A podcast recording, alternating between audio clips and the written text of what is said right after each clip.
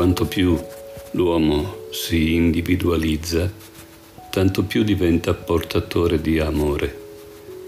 Dove il sangue unisce gli uomini e si amano, perché vengono portati attraverso il sangue verso ciò che devono amare.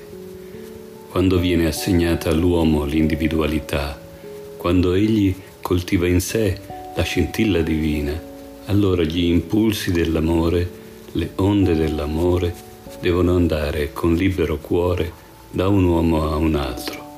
Così l'uomo ha arricchito col nuovo impulso l'antico vincolo d'amore legato al sangue.